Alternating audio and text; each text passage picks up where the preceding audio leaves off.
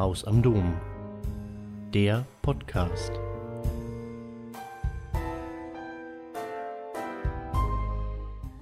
Am 8. September starb Königin Elisabeth II. mit 96 Jahren. Die Queen gilt als die Tugend in Person. Sie verkörperte all die alten, scheinbar überkommenden Werte wie Selbstdisziplin, Demut, traditionelle Familie, Selbstlosigkeit und sie stellte ihr persönliches Glück radikal hinter ihre Aufgabe zurück. Viele bezeichnen die Queen deshalb als Kontrastfolie zur Gegenwart oder als Zauberspiegel, in dem wir irgendwie eine Welt sehen, die noch da zu sein scheint, obwohl doch schon längst vergangen. Wie erklärt sich diese Faszination? Wie erklärt sich das, wo doch eines der wichtigsten Versprechen der Moderne darin liegt, das Glück des eigenen Lebens in den Vordergrund zu stellen? Wie passt das zusammen? Zum Beispiel auch so etwas wie Tugend, Moral oder Selbstlosigkeit, die doch eher heute im Hintergrund stehen. Hinzu kommt sicherlich auch bedeutsam, dass die Queen sich von Gott zu ihrem Dienst berufen wusste. Und trotzdem oder gerade deshalb diese weltweite Verneigungen? Ich freue mich, dass ich Holger Zaborowski für ein kurzes Gespräch gewinnen konnte. Er lehrt Philosophie an der Universität Erfurt und hat unter anderem lange in England gelebt und in Oxford und Cambridge studiert. Schön, dass Sie sich die Zeit nehmen für ein kleines Gespräch. Vielen Dank, Herr Dr. Lorenz. Ich freue mich, dabei zu sein. Haben Sie noch Kontakte nach England, Herr Zaborowski? Und wie ist die Nachricht vom Tod der Queen dort in Ihrem Bekanntenkreis aufgenommen worden? Also ich habe noch zahlreiche Kontakte, auch mit vielen meiner Freunde in den letzten Wochen gesprochen oder per E-Mail oder Chat kommuniziert.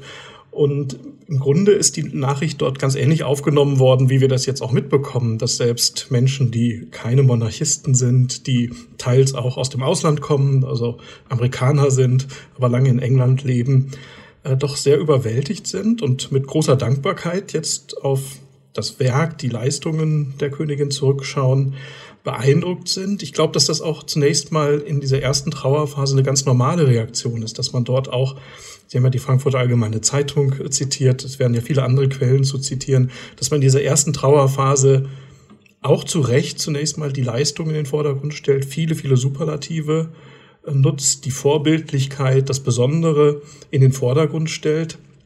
Es ist ja tatsächlich auch der Fall, dass für die meisten Menschen im Vereinigten Königreich, aber auch bei uns, äh, ein England äh, ohne Königin Elisabeth äh, gar nicht denkbar gewesen ist oder sozusagen nie real erfahrbar gewesen ist. Sie war 70 Jahre Königin, das heißt für die meisten Menschen war sie, solange sie gelebt haben, Königin. Und das hohe Alter bedeut, hat ja selbst auch schon eine Bedeutung. Also wir ragen mit ihr sozusagen zurück in das Zeitalter, als Winston Churchill Premierminister war. Und dann versteht es sich eigentlich, dass so der Tod einer solchen Person, die ein Land, äh, ein Kontinent auch, die Welt so stark geprägt hat über sieben Jahrzehnte hinweg, die Menschen zunächst einmal sehr, sehr stark bewegt. Ich glaube, äh, dass wir wie bei anderen Personen etwas erleben werden, dass nämlich ähm, mit der Zeit, auch mit der historischen Aufarbeitung, mit historischen Studien, ähm, dann auch nochmal eine kritischere Betrachtung einsetzen mhm. wird. Also mir mhm. geht durch den Kopf, dass wir eine ganz ähnliche Reaktion hatten, als Papst Johannes Paul II. gestorben ist, weltweit, global, dass man da auch den Eindruck hat, es geht eine Epoche zu Ende, nicht? Ein, ein Mensch, der sehr, sehr lange Papst gewesen ist, der alle sehr, sehr viele Länder der Welt bereist hat, äh, der sich zu vielen Fragen, ähm, kirchlichen Fragen, aber weit darüber hinausreichenden Fragen oft sehr kontrovers geäußert hat. Der war verstorben, dann war zunächst die Zeit der Superlative da und innerkirchlich kommen wir natürlich jetzt auch zu einer sehr differenzierteren Bewertung äh, der Person, auch des Pontifikates Johannes Paul II. Und ich vermute, dass was Ähnliches auch im Fall von Königin Elisabeth eintreten wird. Wir wissen ja, dass es auch immer wieder Krisen der Monarchie gab. Ähm, nach dem Tod von Lady Di ist ja die Königin auch sehr stark kritisiert worden. Wir wissen, dass es eben auch Bemühungen gab, mittels Kommunikationsbüros und verschiedener Institutionen das öffentliche Bild ähm, der königlichen Familie noch äh, positiver darstellen zu lassen, dass es immer wieder auch ähm, Zerreißproben, Spannungen gegeben hat und immer wieder auch die Tendenz oder die Frage, brauchen wir überhaupt so eine Institution wie die Monarchie? Ich denke, die Debatten werden zu gegebener Zeit aufbrechen. Jetzt ist erst einmal die Trauerzeit da, da steht die Dankbarkeit, da steht der Respekt vor der Lebensleistung ähm, im Vordergrund. Und ich kann da, denke, das ist auch gut nachvollziehbar, dass zunächst einmal mhm. diese Aspekte im Vordergrund stehen. Kommen wir nochmal ganz kurz zurück auf die äh, Superlative, die Sie angesprochen hatten. Ich nenne mal ein paar Jahrhundertfigur, epochenprägend, einzigartig, das Lebenselixier Englands. Und Sie hatten es auch schon angesprochen, dass äh, ja nicht nur in England die Reaktionen so ausfallen, wie sie ausfallen, sondern im Grunde auf der ganzen Welt äh, sich die Menschen vor ihr verneigen, vor ihrer Lebensleistung. Ähm, und trotzdem ist es doch erstaunlich, dass für eine Institution, in der immer noch das Privileg der Abstammung im Grunde im Vordergrund steht, sich so eine, so eine Bewunderung breit macht und zweitens auch äh, Werte verkörpert werden in dieser Institution und natürlich auch mit ihr als Person. Ich hatte zum Beispiel von dieser radikalen äh, Pflichterfüllung gesprochen, äh, vor der alles andere zurücktreten muss, die äh, bei vielen äh, und eben auch bei Menschen, die der Monarchie nicht nahestehen, doch große, ähm, große Dankbarkeit und äh, großen Respekt abzollt. Ähm, wie stehen Sie dazu? Finden Sie das nicht ein Stück weit paradox? Es ist ein Stück weit paradox, weil natürlich damit Grundprinzipien unserer Gesellschaft ähm, auch in Frage gestellt werden. Wir würden ja sagen, Leitungsaufgaben oder bestimmte Funktionsämter nicht, ähm, gehen zurück auf die Leistung, die jemand erbracht hat oder gehen auf die Wahl zurück, dass wir als Wahlvolk jemanden wählen oder unsere Volksvertreter wählen. Da ist eine gewisse Paradoxie drin. Ich glaube, da zeigt sich auch natürlich eine gewisse Sehnsucht. Das zeigt sich ein gewisses Geschichtsbewusstsein, das ähm, sehr, sehr wichtig ist auch für die englische Identität, eigentlich auch für unsere Identität. Wir haben ja andere Formen der Erinnerung von Vergangenheit, andere Formen auch sowas wie Kontinuität ähm, zu gewinnen in der Gesellschaft. Wir haben eine enorme Aufgabe in der modernen Gesellschaft, die ja durch eine enorme Beschleunigung sich auszeichnet. Dinge ändern sich sehr, sehr schnell. Alles ist irgendwie mobil, alles ist fluide, alles ist in Bewegung. Wir selbst müssen in Bewegung sein. Wir haben ähm, eine enorme Aufgabe, die darin liegt, ähm, Tradition und ähm, äh, den Fortschritt, Herkunft und Zukunft nicht das Überlieferte und das, was wir neu erreichen müssen, in ein Verhältnis zu setzen. Und ich glaube, dass ein Teil dieser Trauer und auch dieser Dankbarkeit ähm, darin begründet ist, dass mit der Institution der Königin und dann auch mit der Person der Königin so ein Moment von Tradition, von Identität auch gegeben ist. Auch von Vorbildlichkeit. Also wenn wir die moderne Gesellschaft uns anschauen, dann ist ja nicht die Königin die einzige gewesen, die die äh, ihre Pflicht getan hat. Nicht viele, viele Menschen tun ihre Pflichten. Das wird oft nicht gesehen, das wird oft in den Medien nicht so dargestellt. Das projiziert sich jetzt auf eine Person. Das kann man auf der einen Seite sehr kritisch darstellen.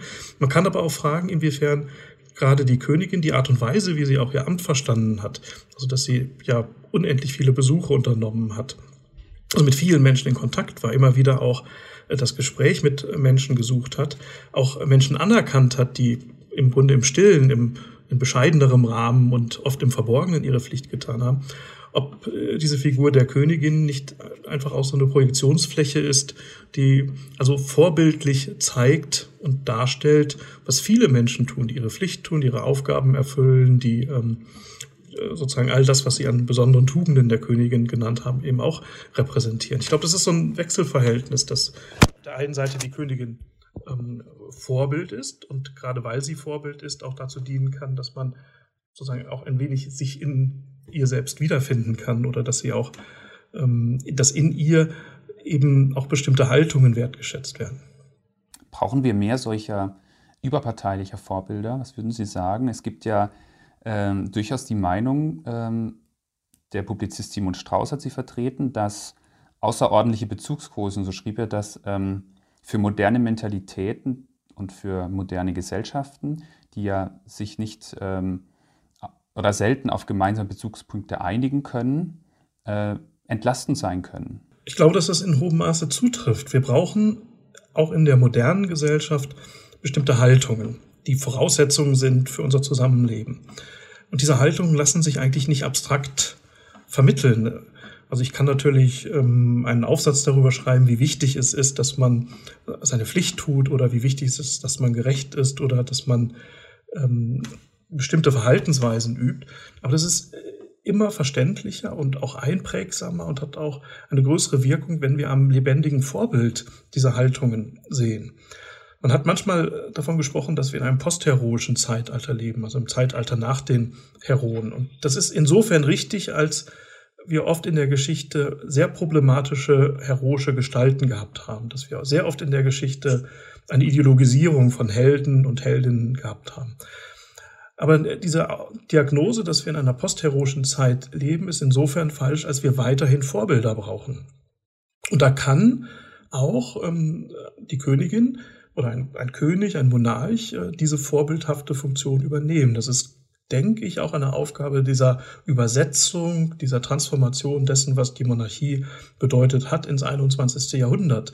Also zu fragen, inwiefern repräsentiert sie auf der einen Seite das Volk und inwiefern gibt sie tatsächlich Vorbilder und ist sie, ein, ist sie sozusagen von einem vorbildhaftlichen Verhalten gekennzeichnet. Ich glaube, dass die Zukunft der Monarchie ganz stark davon abhängt, ob sich das vermittelt, ob es gelingt, hier so etwas wie eine, also aus den Debatten des Alltags herausgenommene Figur zu haben, die auch nicht gewählt ist, die aber dann doch durch ihr Verhalten, durch eine bestimmte Prägung, Tugendhaftigkeit vorbildlichen Charakter annimmt.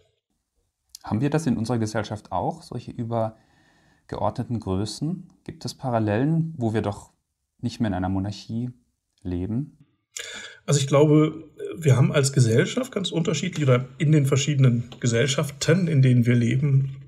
Gesellschaft gibt es ja eigentlich nicht, immer wieder auch vorbildhafte Figuren. Also ich denke zum Beispiel, dass so jemand wie Sophie Scholl im mhm. deutschen Kontext ähm, eine ganz wichtige Aufgabe hat. Nicht? Es gibt Romane über sie, es gibt äh, Filme, Sachbücher, ähm, Erinnerung an den Widerstand. Und hier sehen wir im Grunde eine junge Frau, die ihr Leben hingegeben hat, die gewusst hat, welche Gefahr mit dem, was sie getan hat, ähm, verbunden ist, die durchaus heldenhaft erscheint und Vorbild sein kann. Und ich glaube, wir haben eine ganze Reihe von anderen ähm, Vorbildern auch in unserer Gesellschaft, die dazu dienen, ähm, ja, dass bestimmte Tugenden nicht einfach abstrakt gelernt werden, sondern an denen man sich orientieren kann. Also wir haben in der katholischen Kirche, also neben Jesus Christus als einem Vorbild, einem vorbildlichen Menschen, der ein Beispiel dafür gibt, wie man leben soll, ähm, heilige Männer und Frauen. Und ich glaube, dass da auch das Potenzial da heißt, dass wir auch, wenn wir das Recht verstehen, nochmal übersetzen oder einordnen, dass wir da sehen können, das sind ja auch Vorbilder für die Lebensorientierung. Und als Menschen brauchen wir eigentlich solche Vorbilder. Man muss vorsichtig sein. Solche Vorbilder können schnell missbraucht werden, die können ideologisiert werden. Es gibt auch die falschen Vorbilder, es gibt auch hochproblematische Vorbilder.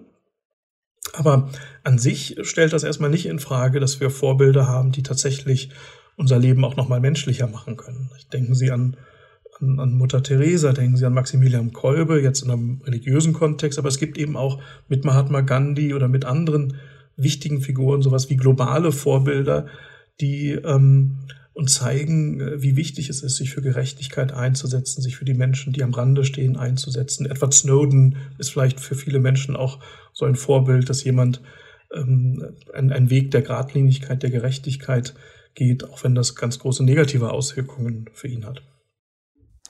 Aber dann ist doch, äh, sind doch diese Vorbildfunktionen unabhängig von politischen Strukturen, nicht wahr? Also da braucht man ja nicht unbedingt dann die Monarchie oder andere Staatsformen, sondern es hängt im Grunde, ist das vielleicht sogar ein sehr moderner Gedanke, am Vorbild von einzelnen Personen. Mhm. Also man braucht die Monarchie auf keinen Fall, das sehen wir ja in unserer Verfassungsordnung die ist ja nicht defizient oder defizitär, weil wir keinen Monarchen oder keine Monarchin haben. Ähm, es wandelt sich auch. Es kann auch sein, dass die, dass die Monarchie nicht diese Leistungen erbringt. Und ich glaube, dass sie sich dann stärker in Frage gestellt sehen wird. Dass das, glaube ich, auch sehr bekannt ist. Und vielleicht hat die Monarchie auch noch zusätzliche Aspekte. Ähm, man kann ja fragen, ist es äh, auch in der modernen äh, Demokratie nicht auch von Vorteil, dass es jemanden gibt, der nochmal ganz anders Erfahrungen hat sammeln können. Also, äh, wenn man sieht, äh, die Königin hat äh, über 70 Jahre regiert, also sie hat über 70 Jahre dann auch die Politik verfolgt, Gespräche jeweils wöchentlich mit den Premierministerinnen und Premierministern geführt. Da haben wir im Idealfall natürlich auch eine enorme Erfahrung. Das wird betont, das wird ja jetzt auch sehr stark in den Vordergrund gestellt. Ähm, sie äußert sich nicht unmittelbar öffentlich auch zu politischen Fragen, aber man kann sich sicher sein, dass in diesen Gesprächen mit den jeweiligen Premierministern dann auch viele Fragen ähm, diskutiert wurden oder sie eben auch auf Parallelen oder Zusammenhänge hinweisen konnte, ähm, die den einzelnen ähm, Minister, Premierministern dann gar nicht mehr so bewusst gewesen sind. Man kann es anders lösen, also man muss es so nicht lösen. Also man muss auf keinen Fall Monarchist sein und oder eine konstitutionelle Monarchie präferieren. Aber es hat sozusagen Vorteile, ähm, wohingegen ein anderes System, ein, ein präsidiales System, wo der Präsident zum Beispiel gewählt wird, wie bei uns, ähm, natürlich nochmal wieder andere Vorteile hat, weil man dann sagen kann, wir, wir suchen Menschen mit einer besonderen Lebensleistung oder einer besonderen Begabung aus. Und in beiden Fällen kann das natürlich scheitern. Es kann natürlich auch den, den unfähigen Monarchen, die unfähige Monarchin geben, wie auch einen unfähigen Präsidenten oder eine unfähige Präsidentin. Wo wir zum Schluss nochmal auf einen Aspekt zu sprechen kommen.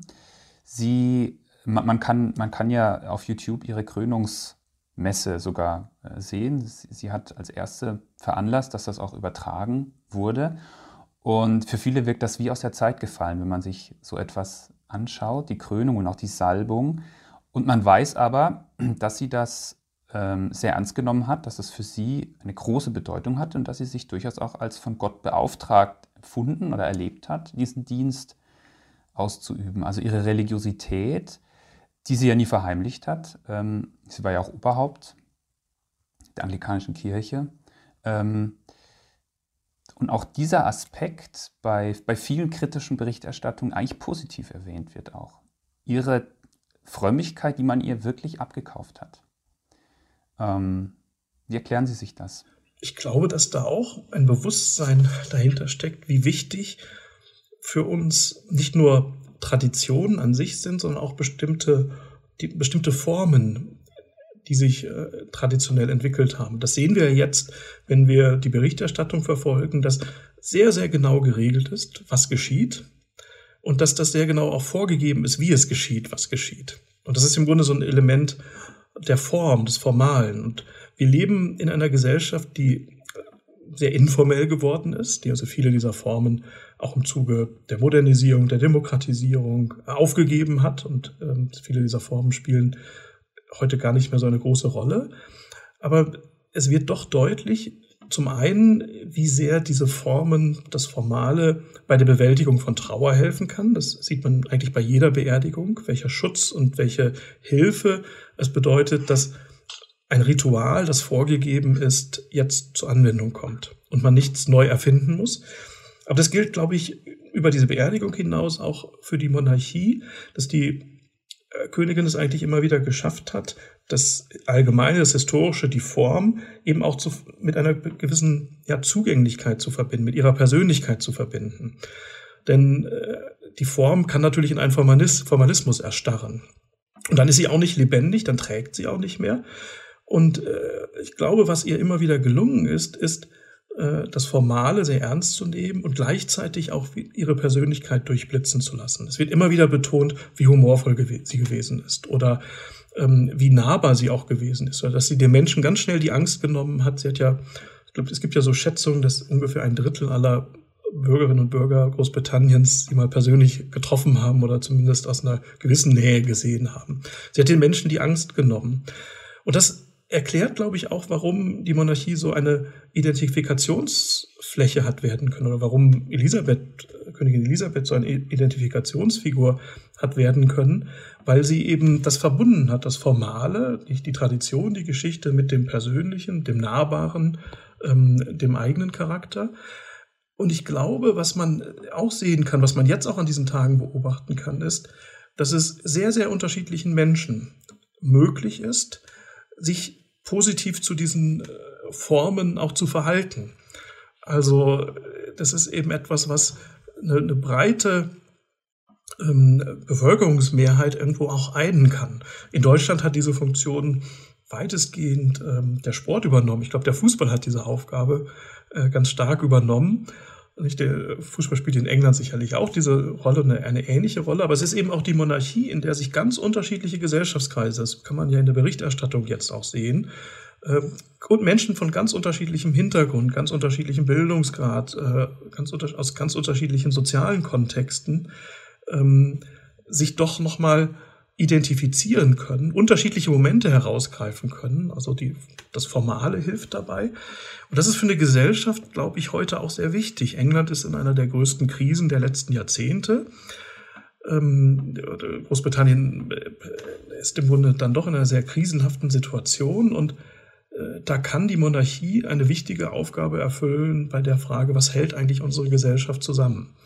Da ist die Monarchie nicht der einzige Schlüssel, aber äh, wenn es gut geht, kann dabei, ähm, also konnte die Königin oder kann jetzt der König Charles III. hier eine wichtige Rolle übernehmen bei, beim, bei der Frage nach dem gesellschaftlichen Zusammenhalt. Und die ist ja eine Frage, die bei uns auch sehr intensiv diskutiert wird. Wir leben in einer sehr pluralistischen, sehr heterogenen Gesellschaft. Nicht, was hält unsere Gesellschaft eigentlich zusammen? Und die Frage ist ja keine abstrakte, theoretisch akademische Fragestellung, die man irgendwo im Haupt- oder Oberseminar erklärt, sondern es ist eine Frage, die, die wir in der heutigen Situation ja als extrem drängend erleben. Nicht, was ist das, was uns zusammenhält? Was sind die Quellen auch der Solidarität, die wir miteinander haben? Und da spielt, glaube ich, die ähm, Monarchie in England eine sehr, sehr große Rolle.